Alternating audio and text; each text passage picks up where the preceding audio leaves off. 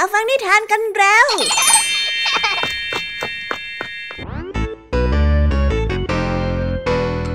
สวีดัสสวัสดีน้องๆชาวรายการคิสอาวทุกๆคนนะคะ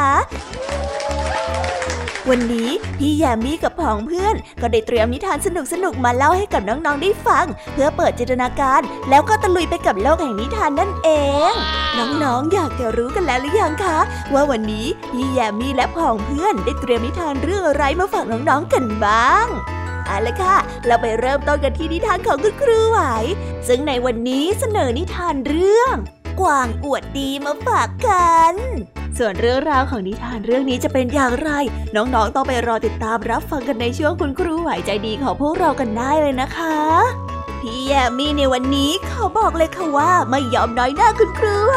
เพราะว่าวันนี้พี่แยมมี่ได้เตรียมนิทานทั้งสามเรื่องสามรสมาฝากน้องๆกันอย่างจุใจกันไปเลย และนิทานเรื่องแรกที่พี่แยมมี่ได้จัดเตรียมมาฝากน้องๆ มีชื่อเรื่องว่า คิดถึงเจ้าหญิงองค์เดิม ต่อกันในนิทานเรื่องที่สองที่มีชื่อเรื่องว่า ลุงตนี และในนิทานเรื่องที่สามมีชื่อเรื่องว่าไดโนเสาร์หลงป่า ส่วนนิทานทั้งสามเรื่องสามรสนี้จะสนุกสนานสู้คุณครูไหวเหมือนกับที่พี่ยามีบอกได้หรือเปล่านั้น น้องๆต้องไปรอติดตามรับฟังกันในช่วงพี่ยามีเล่าให้ฟังกันนะคะ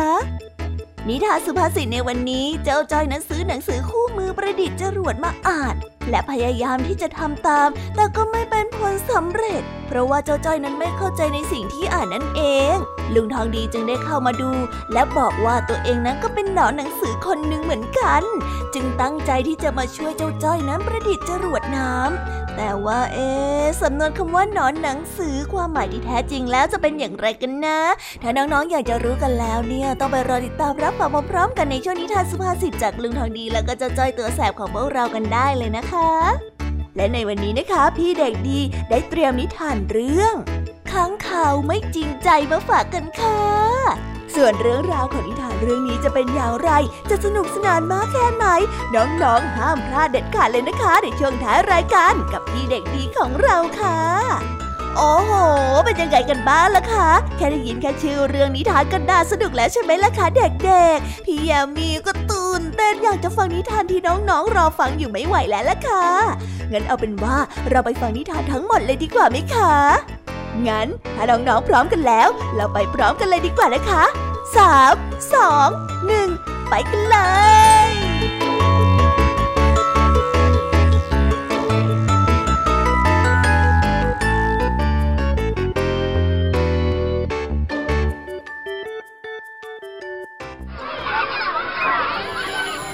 เอ๊ะเสียงออดดังแล้ว อุ้ย ต้องไปเข้าเรียนแล้วล่ะค่ะ ไม่รอช้า เราไปหาคุณครูไหวกันเถอะ ไปกันเลย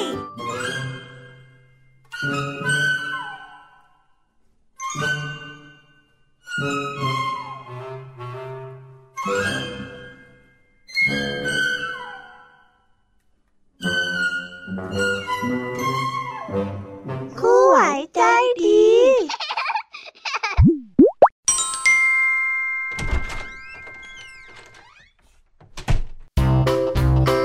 วัสดีค่ะเด็กๆ วันนี้นะคะก็กลับมาพบกับคุณครูไหวกันอีกเช่นเคยค่ะ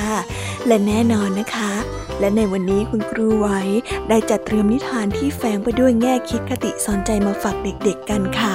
และในนิทานเรื่องแรก ที่คุณครูไหวได้จัดเตรียมมาฝากกันนั้น มีชื่อเรื่องว่า กวางอวดดี ส่วนเรื่องราวจะเป็นอย่างไร และจะสนุกสนานมากแค่ไหน เราไปติดตามรับฟังพร้อมๆกันได้เลยค่ะ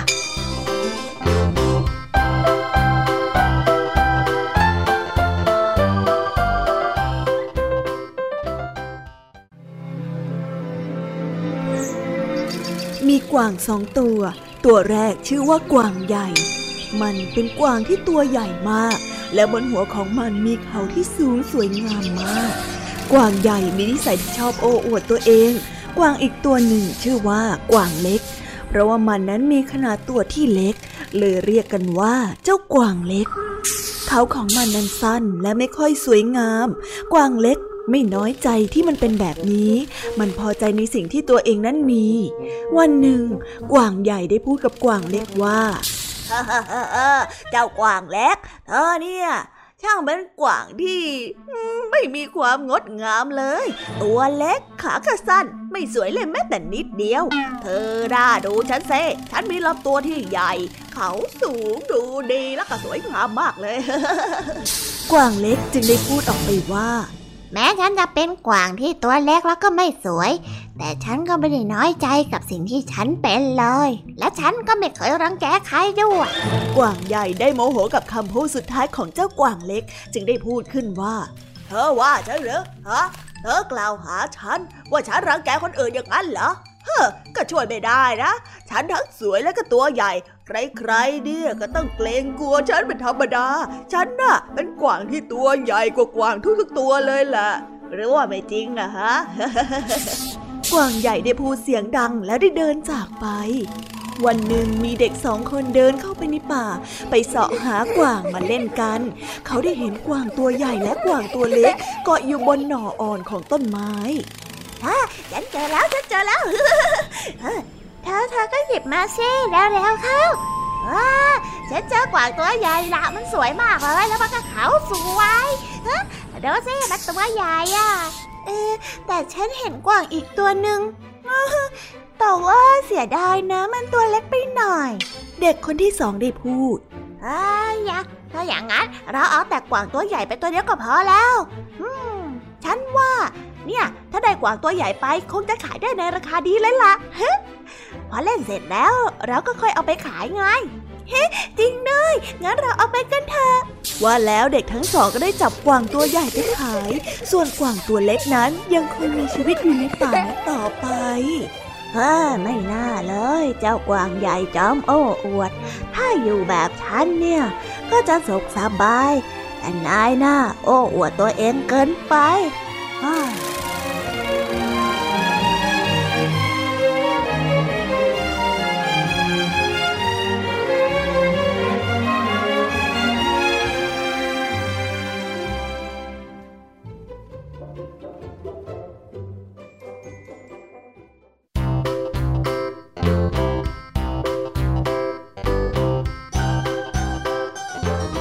แล้วก็จบกันไปเป็นที่เรียบร้อยแล้วนะคะสำหรับนิทานของคุณครูไว้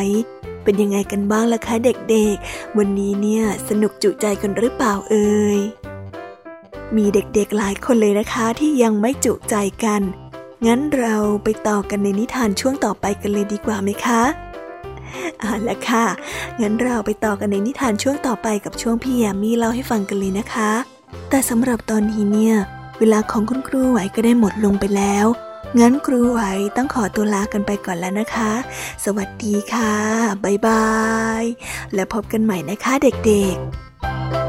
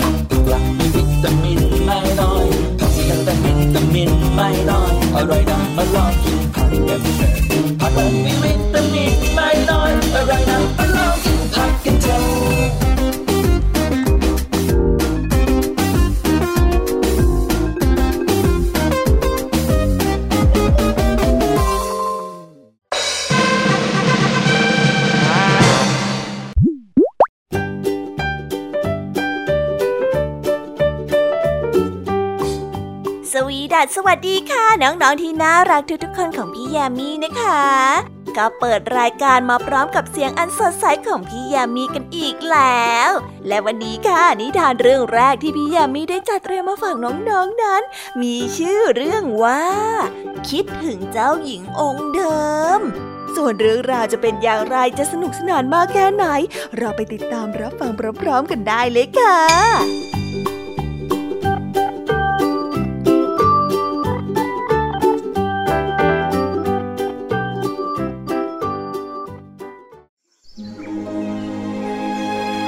ละครั้งหนึ่งนานมาแล้ว มีเจ้าหญิงแสนเรียบร้อยองค์หนึ่ง เจ้าหญิงเรียบร้อยจนพระบิดานั้นไม่สบายพระทยัย พระองค์อยากให้เจ้าหญิงซุกซนเหมือนเด็กคนอื่นๆบ้าง ไม่ใช่นั่งเล่นเงียบๆคนเดียว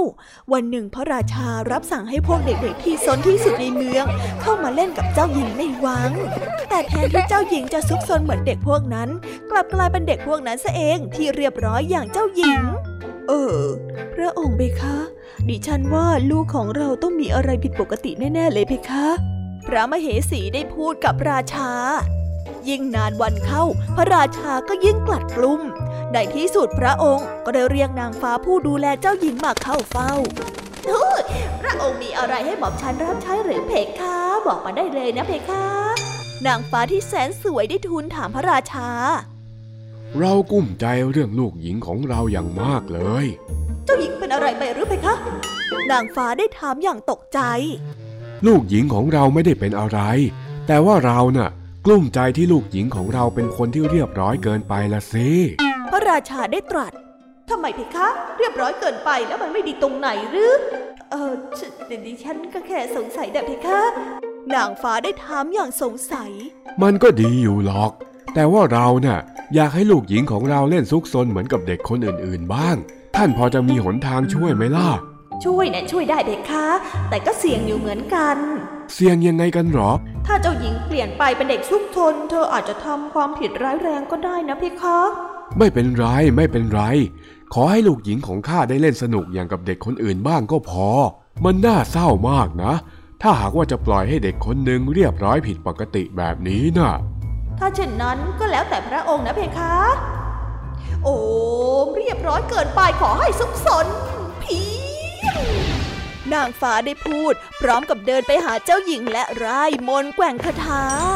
ทันใดนั้นเจ้าหญิงน้อยที่นั่งเรียบร้อย ได้กระโดดลงมาจากเก้าอี้แล้ววิ่งไปดึงเพลาของทหารยาม พระราชาพอพระทัยมาก ขอบใจมากนะนางฟ้า เวทมนต์ของเธอออกฤทธิ์แล้วล่ะ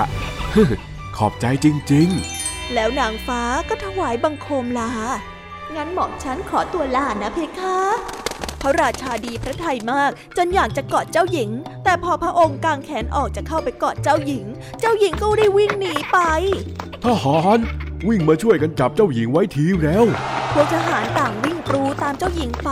แต่เจ้าหญิงนั้นกลับปีนขึ้นไป และเดินอยู่บนขอบหน้าต่างของปราสาทพระราชานั้นตกพระทัยเป็นอย่างมากได้รีบกระโดดคว้าตัวของเจ้าหญิงเอาไว้ และได้ตรัสสั่งสอนเจ้าหญิงไม่ให้เล่นอะไรที่อันตรายแบบนี้อีก แต่พอพระองค์ได้ตรัสจบ เจ้าหญิงก็ได้วิ่งจูดและกระโดดลงไปในสระน้ำทันที พระราชานึกถึงคำพูดของนางฟ้าขึ้นมา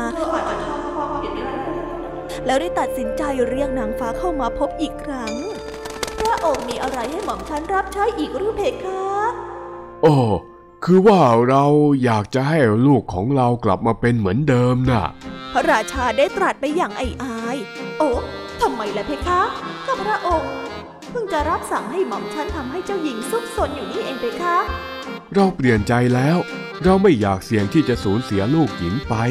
ตอนนี้ลูกหญิงซุกซนมาก ชอบเล่นอะไรแผลงๆเรากลัวว่าสักวันหนึ่งจะเกิดอันตรายขึ้นกับลูกของเราได้นะ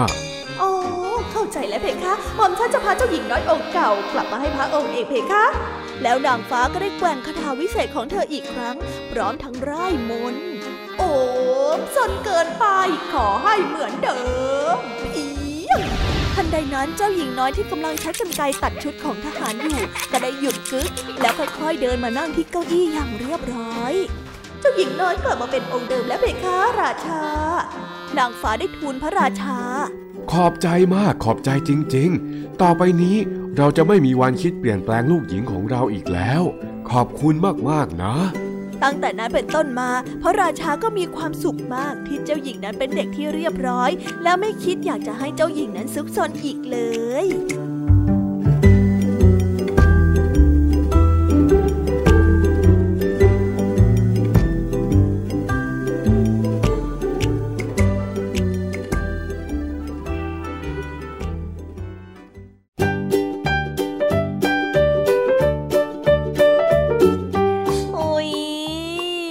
บนิทานเรื่องแรกของพี่ยามีกันลงไปแล้วว่าเผลอแป๊บแป๊บเดียวเอ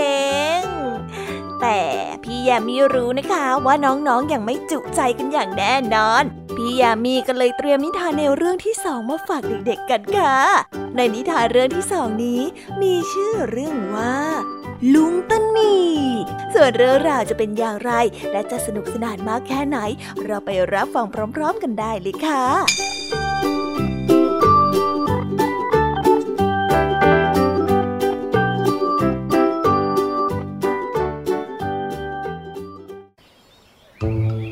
นานมาแล้ว ยังมีชายหนุ่มคนหนึ่ง เป็นคนที่ขี้ตระหนี่มาก เขามีอาชีพเป็นพ่อค้าขายผลไม้อยู่ในอำเภอเล็กๆ แห่งหนึ่ง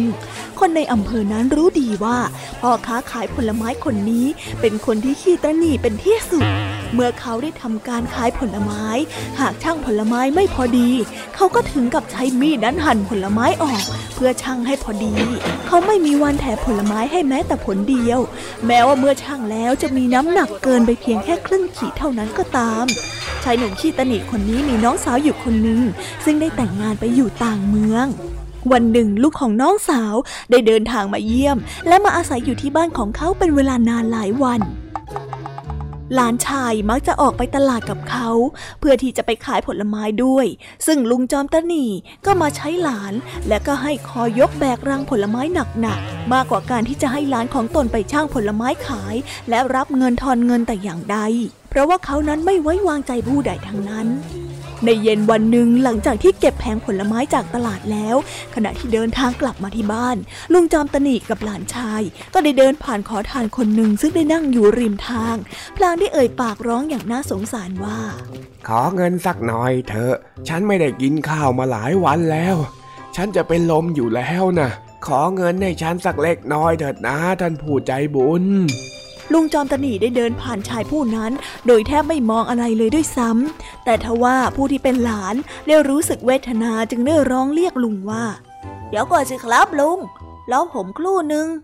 ว่าแล้วผู้ที่เป็นหลานก็ได้ควักเหรียญสองสามเหรียญมาให้แก่ชายผู้นั้น ฝ่ายลุงจอมตะหนีได้รู้สึกว่าเสียหน้า เกรงว่าจะถูกมองว่าเป็นคนที่ใจไม้ไส้ระกรรม แม้อยากคิดให้ทานบ้าง เพื่อแก้อาย แต่ก็ไม่อยากควักเงินของตน ลุงจอมตะหนีนั้นจึงได้เอ่ยถามหลานว่า หลานเอ้ย เจ้ามีเหรียญเงินสักห้าเหรียญไหมล่ะ ให้ลุงยืมสักหน่อยสิได้สิครับคุณลุง ผมมีเหลืออยู่ห้าเหรียญพอดีเลยครับ ผู้ที่เป็นหลานได้ว่าแล้วก็ได้ส่งเงินให้ลุงจอมตะหนีผู้ที่เป็นลุงจึงได้โยนเหรียญให้กับชายผู้ยากไร้ หลังจากวันนั้นสองถึงสามวัน ชายจอมตะหนีก็ไม่มีวี่แววว่าจะคืนเงินให้แก่ผู้ที่เป็นหลานชายเลย ฝ่ายผู้ที่เป็นหลานชายนั้นก็ได้ตัดสินใจว่าควรที่จะทวงเงินจากผู้ที่เป็นลุง ด้วยเพราะว่าตั้งแต่เขามาเยี่ยม และก็พักอยู่กับลุงจอมตะหนีของเขา เขาแทบไม่ได้กินอาหารที่อิ่มน้ำสำราญเลยแม้แต่มื้อเดียว เพราะว่าลุงจอมตะหนีจะให้เขากินแต่น้ำแกง ซึ่งมีแค่หัวหอมเท่านั้น ไม่มีมันฝรั่งหรือว่าเนื้อใดๆเลย เมื่อเขากินไม่อิ่ม เขาจึงต้องใช้เงินที่พกติดตัวไปเพื่อหาซื้ออาหารกินเองในตลาด ลุงจอมตรนีก็เช่นกัน ผู้ที่เป็นหลานรู้ดีว่าเมื่อลุงจอมตรนีได้ทำน้ำซุปหม้อใหญ่และใส่หัวใช้เท้า เพียงแค่อย่างเดียวในทุกๆวัน ก็เป็นเพราะว่าอยากที่จะประหยัดไม่อยากให้หลานนั้นกินเนื้อสัตว์ หรือว่ามันฝรั่งให้สิ้นเปลือง เมื่อหลานได้กินซุปหัวหอม ตนเองนั้นก็ทำทีเป็นกินด้วยสักถ้วยหนึ่ง และเมื่อตนได้ให้หลานนั้นเข้าไปหาผลไม้ในป่ามาขาย ตนก็จะควักเอาเนื้อสัตว์ และมันฝรั่งมาปรุงกินคนเดียวจนอิ่มน้ำสำราญ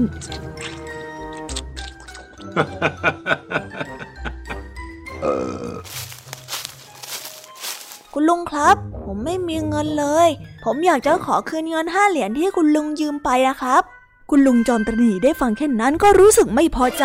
ทำทีโบกไม้โบกมือและปัดไปว่าเศษเงินแค่ห้าเหรียญนั่นหรือ เอาไว้วันหลังเถอะ วันนี้น่ะลุงไม่ได้พกเศษเงินเลยสักนิด ถ้าหากว่าลุงเอาแบงค์ทั้งหมดไปให้เนี่ย ขอทานคนนี้ก็คงจะไม่มีเงินทอนแน่เลย จริงไหมล่ะหลาน มามาเอาเงินมาให้ลุงยืมก่อนมา แล้วหลังจากนั้นลุงก็ได้บอกปัดมาเช่นเดิมอีก เมื่อหลานได้ทวงเงินคืน แต่หลานก็ไม่ย่อท้อจึงได้เอ่ยทวงเงินจอมตะหนีทุกวัน โดยหวังว่าลุงนั้นจะรู้สึกรำคาญและก็จะได้รีบๆให้เงินคืนวันหนึ่งลุงจอมตะหนีได้ลำคาญหลาน และอยากให้หลานนั้นกลับไปอยู่กับน้องสาวของตนที่ต่างเมือง เย็นวันหนึ่งหลังจากที่กลับมาจากตลาดแล้วหลานชายก็ได้เข้าไปในครัว เพื่อลงมือทำซุปหัวหอมเหมือนอย่างที่เคยทำเมื่อออกมาจากครัวแล้วหลานชายก็พบว่าลุงจอมตนีนั้นกำลังนอนแผ่ล้าอยู่กลางบ้านหลานชายตกใจมากได้รีบซุดตัวลงและประคองเฮ้คุณลุงครับเฮ้ยคุณลุงเป็นอะไรเหรอครับ คุณลุงอ๋อลุงเป็นโรคหัวใจมานานแล้ว สงสัยว่าหัวใจของลุงจะวายนะลาก่อนนะหลานรัก เจ้าจงกลับไปอยู่กับพ่อแม่ของเจ้าเถอะอ้ยว่าแล้วคุณลุงจอมตนีก็ได้แกล้งตาย แต่ถ้าว่าผู้ที่เป็นหลานฉลาดพอที่จะรู้ว่าคุณลุงนั้นแกล้งทำอุบาย คุณลุงจอมตนีนั้นตกใจมาก เมื่อรู้ว่าหลานชายของตนนั้นรู้แผน หลานชายนั้นได้อุ้มคุณลุงใส่โลงศพ และก็ชวนเพื่อนบ้านอีกสองคนแบกไปที่โบสถ์ช่วยด้วยครับ เอออันนี้ศพของคุณลุงผม เออคุณ คุณน้ากับคุณอาช่วยแบกคุณลุงของผมไปที่โบสถ์หน่อยนะครับ เสียใจด้วยนะพ่อหนุ่ม ฉันมาช่วยได้แค่นี้แหละ ขอบคุณมากนะครับ คุณน้าคุณอา ผมจะเฝ้าศพคุณลุงที่นี่อยู่จนเช้า เมื่อทำพิธีเสร็จแล้ว ผมจะกลับไปยังเมืองของผมครับ เป็นการผิดคาดโดยแท้ เพราะว่าลุงจอมตนีนั้น นึกว่าคนอื่นจะเหมือนตน หากเมื่อตนนั้นแกล้งตาย หลานชายก็คงจะจากไปเสียโดยเร็ว คุณลุงจอมตนีไม่คิดเลยว่าหลานชายนั้นจะมีแก่ใจอยู่ดูแล และจัดงานศพให้เรียบร้อยเสียก่อน ลุงจอมตนีนั้นจึงได้จำใจนอนนิ่งๆอยู่ในโรงศพ ที่ขับแคบและมีอากาศหายใจเพียงอยู่แค่น้อยนิด ปรากฏว่าดึกคืนนั้น ได้มีหัวขโมย2-3ถึงคนปรากฏตัวขึ้นในโบสถ์ท่ามกลางความมืดขมยกลุ่มนั้นไม่รู้ว่าหลานชายนั้นนอนเฝ้าศพคุณลุงขี้ตนีอยู่ที่มุมโบสถ์พวกมันได้จัดแจงแบ่งทรัพย์สมบัติที่ขโมยมาได้ ซึ่งล้วนแต่แล้วเป็นแก้วแหวนเงินทองที่มีค่าทั้งนั้น เมื่อแบ่งกันเสร็จสับเป็นสามกล่องแล้ว ก็ปรากฏว่า เหลือดาบโบราณเพียงแค่เล่มหนึ่งและดาบเล่มนั้นก็ทำด้วยทองคำบริสุทธิ์อีก บรรดาขโมยทั้งสามต่างพากันแย่งดาบทองคำนี้ แล้วก็ตกลงกันไม่ได้ เพราะว่าต่างนั้นก็อยากได้ดาบนี้ไปครอบครอง หลานชายของคนขายผลไม้ได้ฟังเช่นนั้น จึงได้เกิดอุบายขึ้น เขาจึงได้จุดตะเกียงขึ้น แล้วก็ได้กล่าวกับขโมยทั้งสามไปว่า นี่แหละพี่ชายทั้งสาม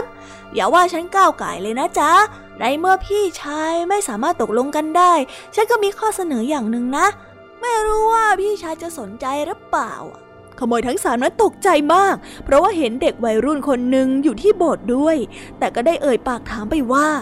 ข้อเสนออะไรหรือเจ้าหนู ฮะว่ามาสิหลานชายได้เรียกขโมยทั้งสามมาดูที่โลงศพ พลางเปิดโลงออกและเอ่ยขึ้นว่า ศพเนี้ยเป็นคุณลุงของผม ซึ่งเป็นชายที่จอนตรหนีมาก เขาน่ะติดเงินผมอยู่ไม่น้อยเลยล่ะครับ และเขาก็ไม่ยอมจ่ายเงินให้ผม แม้เขาจะตายไปแล้ว ผมก็ยังแค้นเขาอยู่ เอาอย่างนี้ไหมครับ หากพี่คนใดกล้าเอาดาบเล่มนั้นตัดหัวของลุงของผม ผู้นั้นน่ะ จะเป็นผู้ที่กล้าและก็ได้ครอบครองดาบเล่มนั้น ดีไหมครับ ขโมยทั้งสามได้ฟังเช่นนั้นก็ได้หันไปมองตากัน เพราะต่างก็รู้ดีว่า การที่ตัดหัวศพนั้นเป็นเรื่องที่น่ากลัว อาจจะทำให้วิญญาณของศพนั้นอาฆาต แล้วก็ตามหลอกหลอน หรือทำให้มีอันเป็นไปได้ ดังนั้นคนที่กล้าจะไปตัดหัวศพได้ก็ต้องเป็นคนที่กล้าหาญมากจริง ๆ และก็สมควรที่จะได้ครอบครองดาบทองคำที่มีปลอกดาบประดับด้วยเพชรพลอยเล่มนั้น ในที่สุดขโมยผู้หนึ่งก็ได้เอ่ยว่า เอาละถ้างั้นฉันจะเป็นคนที่ตัดหัวเจ้าศพนี่เอง ฝ่ายลุงจอมตะหนีได้ฟังประโยคนั้นก็ตกใจแทบสิ้นสติ และได้ลุกขึ้นมาจากโลงศพทันที เพราะกลัวว่าจะถูกตัดหัว ฝ่ายขโมยทั้งสามเมื่อเห็นศพของลุงนั้น ลุกพรวดขึ้นมาจากโลงศพ ก็ตาเบิกโพลงและร้องกันลั่น แล้ววิ่งหนีไปจากโบสถ์ในทันที ด้วยความหวาดกลัวและเสียขวัญ ฝ่ายหลานชายได้แต่ยืนหัวเราะเช่าใจ แล้วก็ได้เอ่ยกับคุณลุงจอมตะหนีไปว่า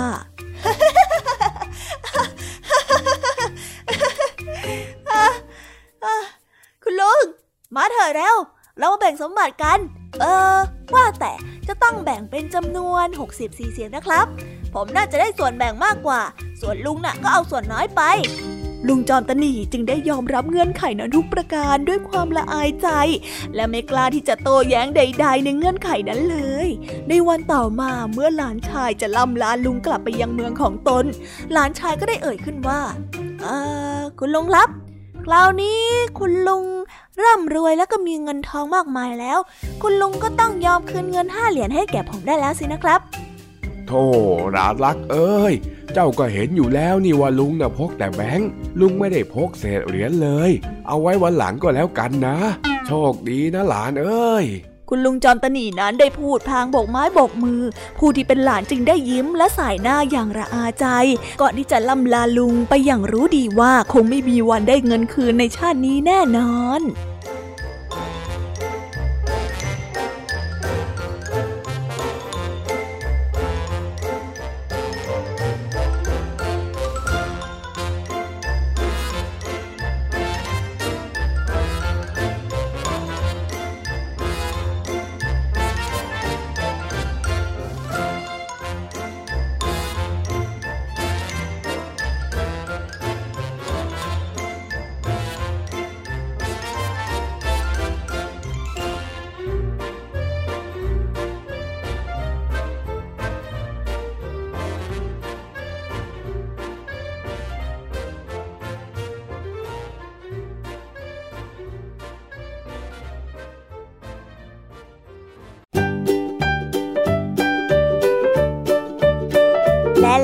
บกันไปแล้วนะสำหรับนิทานในเรื่องที่สองของพี่ยามี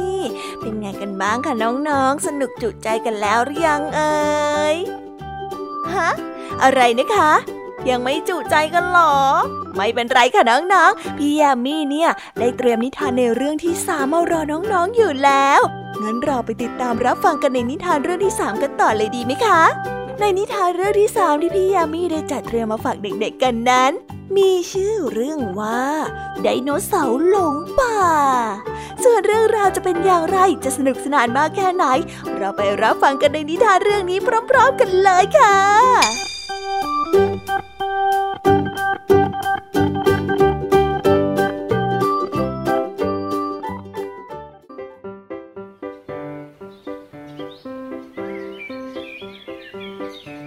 เย็นวันหนึ่ง เจ้าสเตโกซอรัสน้อยกำลังวิ่งเล่นไล่จับกันในป่า กับดิปโพโดคัสและไดโอซอรัส ทันใดนั้นมันก็ได้หยุดชะงักและได้เหลียวมองไปรอบๆ โอ้โอ้แย่แล้วฉันคิดว่าเราหลงทางกันแล้วล่ะเอ้จริงด้วยอะนี่ก็เริ่มมืดแล้วอะ โดโอซอรัสได้คล่ำครวญนี่อย่าเพิ่งตกใจไป ดิปโพโครัสได้ร้องเตือนด้วยน้ำเสียงที่ตื่นระหนกโอ้ฉันรู้แล้วสเตโกโซรัสน้อยได้พูด เรามาร้องเพลงกันเถอะนะ พ่อฉันน่ะพูดเสมอว่า การร้องเพลงเนี่ยจะทำให้เรารู้สึกดีขึ้น เอ้ยเธอจะให้พวกเราร้องเพลงกันตอนเนี้ยน่ะเหรอก็นั่นน่ะเซทำไมถึงต้องร้องเพลงตอนนี้ด้วยล่ะ เอาเถอะนะเผื่อว่าจะมีคนผ่านไปผ่านมาแล้วก็มาได้ยินเสียงของเรา เขาก็จะได้มาช่วยเราแล้วก็พาเราออกจากป่าได้ยังไงล่ะ หลังจากนั้นไดโนเสาร์น้อยทั้งสามก็ได้เริ่มร้องเพลง มาเรามาดิ้นกันเถอะไดโน เย้ยูฮูไไดโนเสาร์น้อยทั้งสามได้ร้องเพลงโปรดของตัวเอง และได้เต้นรำไปรอบๆป่า เหล่าไดโนเสาร์น้อยได้ส่งเสียงร้องเพลงกันดังกึกก้อง เสียงร้องเพลงของพวกมันนั้นดังไปทั่วทั้งป่า เพียงในเวลาไม่นาน เพลงนั้นก็ได้ดังไปถึงหูของพ่อและแม่ของสเตโกเสารัสที่กำลังตามหาไดโนเสาร์น้อยทั้งสามและแล้วเสียงเพลงก็ได้พาไปเจอกับไดโนเสาร์น้อยนั่นพ่อ พ่อฮะแม่แม่คะ ผมรู้แล้วล่ะครับ พ่อพูดถูกแล้วฮะ สเตโกซอรัสน้อยได้หัวเราะ พลางกับสวมกอดพ่อและแม่อย่างแน่น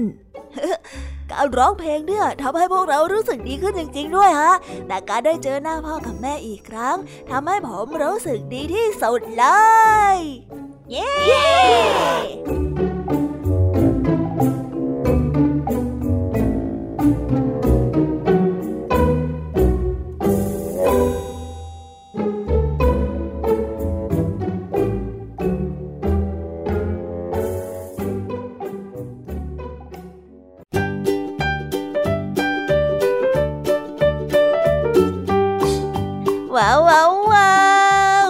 ไปเป็นที่เรียบร้อยแล้วนะคะสำหรับนิทานทั้งสามเรื่องสามรสของพี่ยามีเป็นไงกันบ้างคะเด็กๆ ได้ข้อคิดหรือ ว่าคติสอนใจอะไรกันไปบ้าง อย่าลืมนำไปเล่าให้กับเพื่อนๆที่โรงเรียนได้รับฟังกันด้วยนะคะ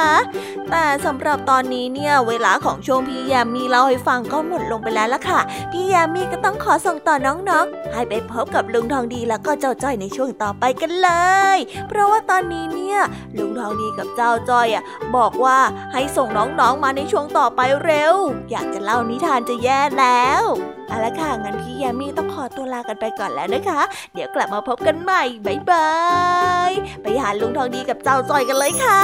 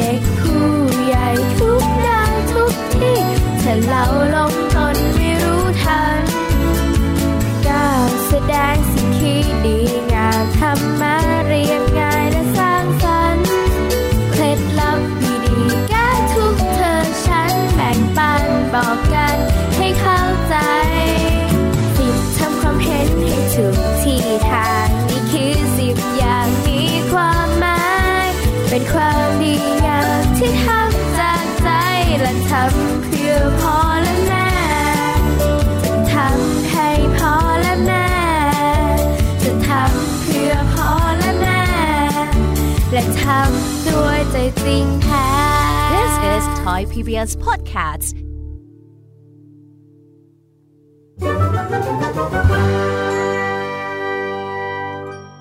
นิทานสุภาษิต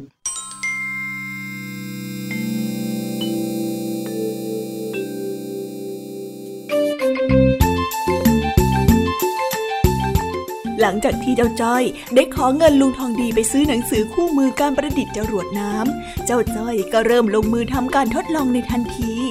บ้างก็สำเร็จ บ้างก็ไม่สำเร็จ ลุงทองดีได้เห็นหลานชายมีความตั้งใจ เลยคิดจะเดินไปถามไทย และให้กำลังใจสักหน่อยโอ้ยเกือบจะได้อยู่แล้วเชียวอะสงสัยจะอัดแรงลมไปไม่พอฮะเอาใหม่เอาใหม่เอาใหม่ อ้าวอ้าวเจ้าจ้อย เป็นยังไงบ้างล่ะนะฮะ ข้าเห็นเองนั่งทำจรวดน้ำมาสักพักหนึ่งแล้วนะเฮ้ก็ดีบ้างไม่ดีบ้างอะจ้ะลุงจอยยังทำให้จรวดพุ่งไปไกล ๆ เหมือนกันทุกครั้งไม่ได้อะก็เลยต้องมาคำนวณใหม่ทุกทีเลย เออ ดูเองสนุกกับอะไรพวกนี้นะ สงสัยว่าจะโตไปและกลายเป็นนักยิงจรวดซะละมั้งเนี่ยเออเฮ้ยก็ไม่ขนาดนั้นหรอกจ้ะลุงทองดี นี่นี่นี่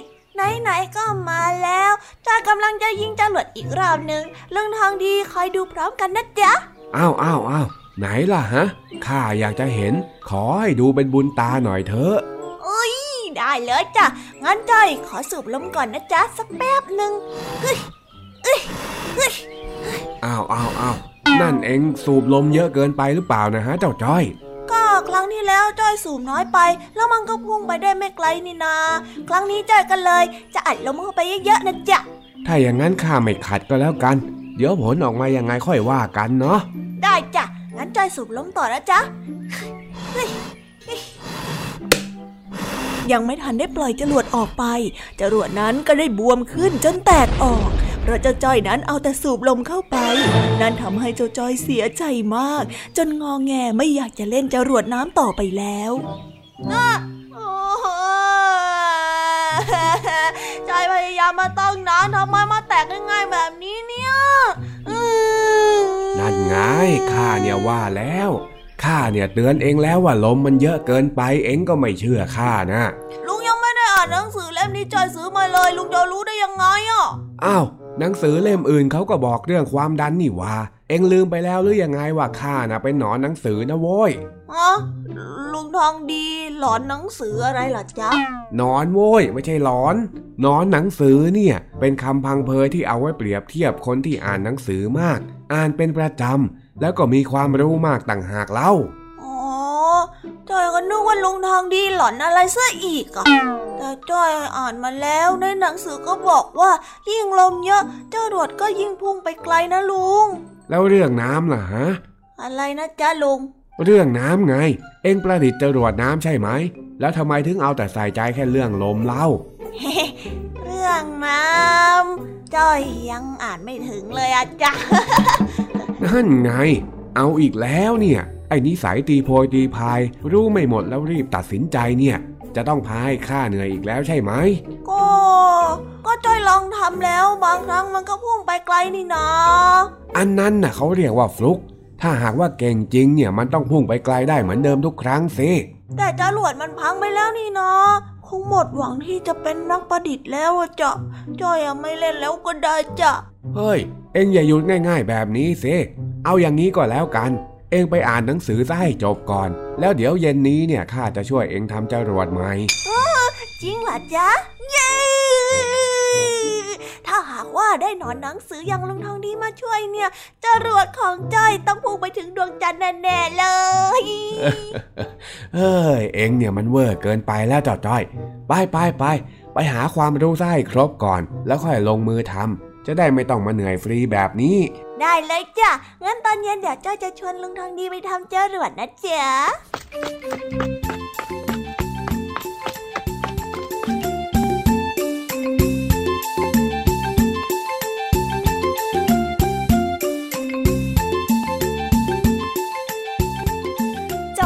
นะคะสำหรับนิทานสุภาษิตสนุกสนุกจากลุงทองดี และก็จอจอยจอบปัญหาของเรา แต่เดี๋ยวก่อนนะคะน้องๆ อย่าเพิ่งรีไปไหนนะคะ เรายังมีนิทานแสนสนุกจากน้องเด็กดีมารอน้องๆอยู่แล้ว ถ้าน้องๆพร้อมกันแล้ว เราไปฟังนิทานจากพี่เด็กดีกันเลยค่ะ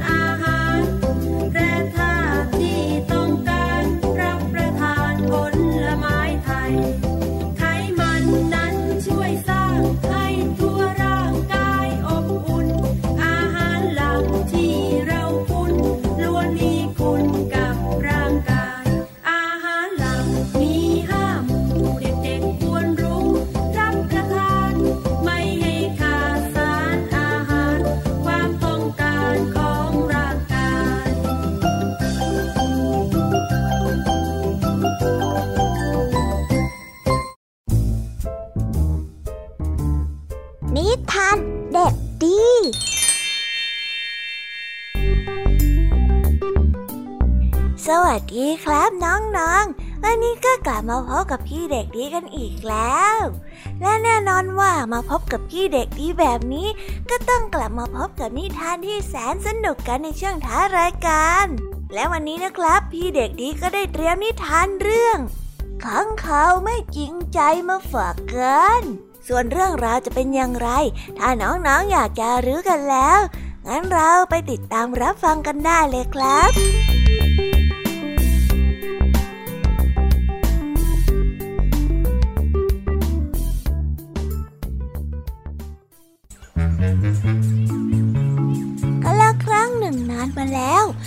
นึ่งนานมาแล้วฝูงนกและฝูงสัตว์ป่าได้เกิดทะเลาะกันจนถึงขั้นต่อสู้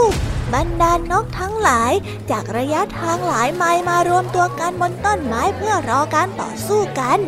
นายจะอยู่ฝั่งไหน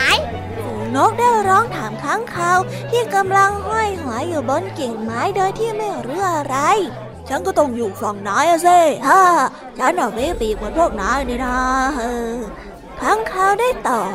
ขณะเดียวกันบรรดาสัตว์ป่าก็มารวมตัวกันอยู่เบื้องล่างนายอยู่ฝั่งไหนอะฮะฝูงสัตว์ป่าได้ตะโกนถามค้างคาว โอ้ก็ก็ก็ก็ก็ก็อยู่ฝั่งพวกนายนะสิก็ฉันอะมีขนแล้วก็มีฟันเหมือนพวกนายนี่นะเฮ้นี่นี่นี่ดูฟันฉันสิ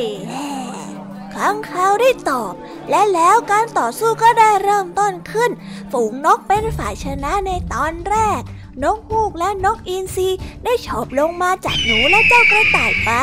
ทั้งเขาได้บินตามพวกมันมาติดติด โอ้โอ้ยดีใจจังเลยที่ฉันอยู่ข้างพวกนายเฮ้เฮ้ยชนะแล้วชนะแล้วค้างคาได้บอกเจ้าพวกฝูงนก หลังจากนั้นเหตุการณ์ก็ได้พลิกผัน เหล่าหมาป่าหมาจิ้งจอกและแมวได้เข้ามาร่วมโจมตีฝูงนกด้วย ทันทีที่ค้างคาเห็นว่าฝ่ายสัตว์นั้นกำลังจะชนะ มันได้รีบบินไปอยู่ใกล้ๆกับฝูงสัตว์ป่าแล้วพูดว่า โอ้โอ้ยโอ้ยโอ้ยโอ้ยจะชนะแล้วอุ้ยดีใจจังเลยที่ฉันได้อยู่ข้างพวกนายสุดยอดไปเลยค้างคาวได้บอกกับเหล่าสัตว์ป่าทุกครั้งที่เปลี่ยนฝ่ายชนะ เจ้าค้างคาวจะบินกลับไปกลับมาระหว่างฝูงนกกับฝูงสัตว์ป่า ช่วงเวลาหนึ่งมันจะบินไปอยู่บนต้นไม้ และได้เล่าแผนการของฝูงสัตว์ป่า ที่มันนั้นกุขึ้นให้กับพวกนกได้ฟัง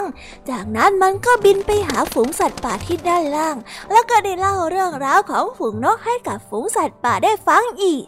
หลังจากที่ผ่านไปได้สักพัก ฝูงนกกับฝูงสัตว์ป่าก็ได้เริ่มคิดได้ว่า การต่อสู้แบบนี้ไม่ใช่เรื่องที่ดีเลย นกอินทรีตัวทองตัวหนึ่ง ได้เริ่มออกตัวก่อน มันได้บินลงไปคุยกับหมาป่าซึ่งได้เป็นหัวหน้าฝูงสัตว์ป่า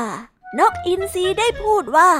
โลกใบนี้ใหญ่พอสำหรับสัตว์ทุกตัว ไม่มีเหตุผลอะไรเลยที่เราจะอยู่ด้วยกันอย่างมีความสุขไม่ได้ ถ้าเช่นนั้น พวกเรามาอยู่กันอย่างสงบสุขเถอะ พวกเราเห็นด้วยไหม หมาป่าก็ได้เห็นด้วย ฝูงนกและฝูงสัตว์ป่าได้รู้สึกดีใจ ที่การต่อสู้นั้นจบลง และมีการเฉลิมฉลองกัน แต่เมื่อใดที่ได้พูดคุย พวกมันจึงได้รู้ว่าเจ้าค้างคาวนั้นเปลี่ยนข้างไปมาหลายครั้ง แถมยังเอาข่าวของอีกฝ่ายหนึ่งไปเล่าให้อีกฝ่ายหนึ่งได้ฟัง พวกมันจึงได้หันหน้าไปหาค้างคาวด้วยความโกรธ ค้างคาวจึงได้รีบบินหนีไป ตั้งแต่นั้นมาเจ้าค้างคาวก็ได้แต่ซ่อนตัวอยู่แต่ในหอคอยที่มืดมิด และอาคารที่ถูกทิ้งให้รกร้างในตอนกลางวัน และกล้าออกมาหากินข้างนอกเฉพาะในตอนกลางคืนเท่านั้น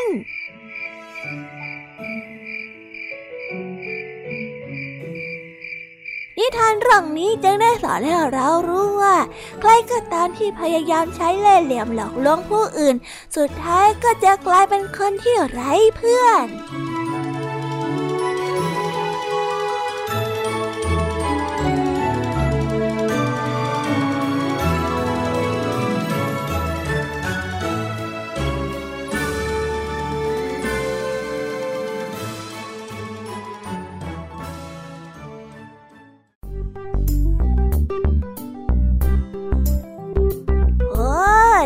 จบกันไปเป็นที่เรียบร้อยแล้วนะครับสำหรับนิทานของพี่เด็กดีในวันนี้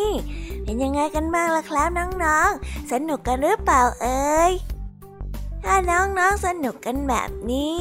เอาไว้วันหลังพี่เด็กดีจะจัดเตรียมนิทานที่แสนสนุกแบบนี้มาฝากกันอีกนะครับ แต่สำหรับวันนี้เวลาของพี่เด็กดีก็หมดลงไปแล้ว พี่เด็กดีก็ต้องขอตัวลาน้องๆกันไปก่อน แล้วพบกันใหม่นะครับ สวัสดีครับ บ๊ายบาย เป็นเด็กดีของคุณพ่อคุณแม่นะครับ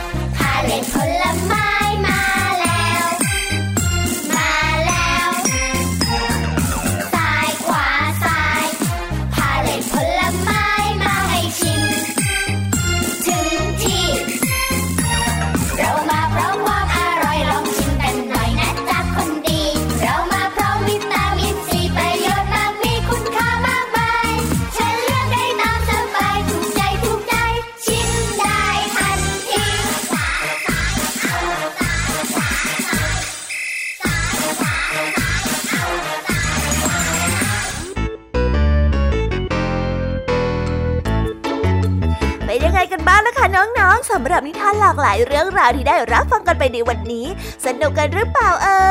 ยากหลายเรื่องราวที่ได้นำมาเนี่ย บางเรื่องก็ให้ข้อคิดสะกิดใจ บางเรื่องก็ให้ความสนุกสนานเพลิดเพลิน แล้วแต่ว่าน้องๆเนี่ยจะเห็นความสนุกสนานในแง่มุมไหนกันบ้าง ส่วนพี่ยามีแล้วก็พ่องเพื่อนเนี่ยก็มีหน้าที่ในการนำนิทานมาส่งตรงถึงน้องๆแค่นั้นเองละค่ะ แล้ววันนี้นะคะ เราก็ฟังนิทานกันมาจนถึงเวลาที่กำลังจะหมดลงอีกแล้วอะหอย ยามีต้องคิดถึงน้องๆอีกแน่เลย แต่ไม่ต้องห่วงนะคะน้องๆ พี่ยามีเนี่ยขอสัญญาเลยว่า จะกลับมาพบกันใหม่พร้อมกับนิทานที่แสนสนุกแบบนี้กันอีกแน่นอนค่ะน้องๆ อย่าลืมนำข้อคิดดีๆ ที่ได้จากการรับฟังนิทานที่แสนสนุกของคุณครูไหว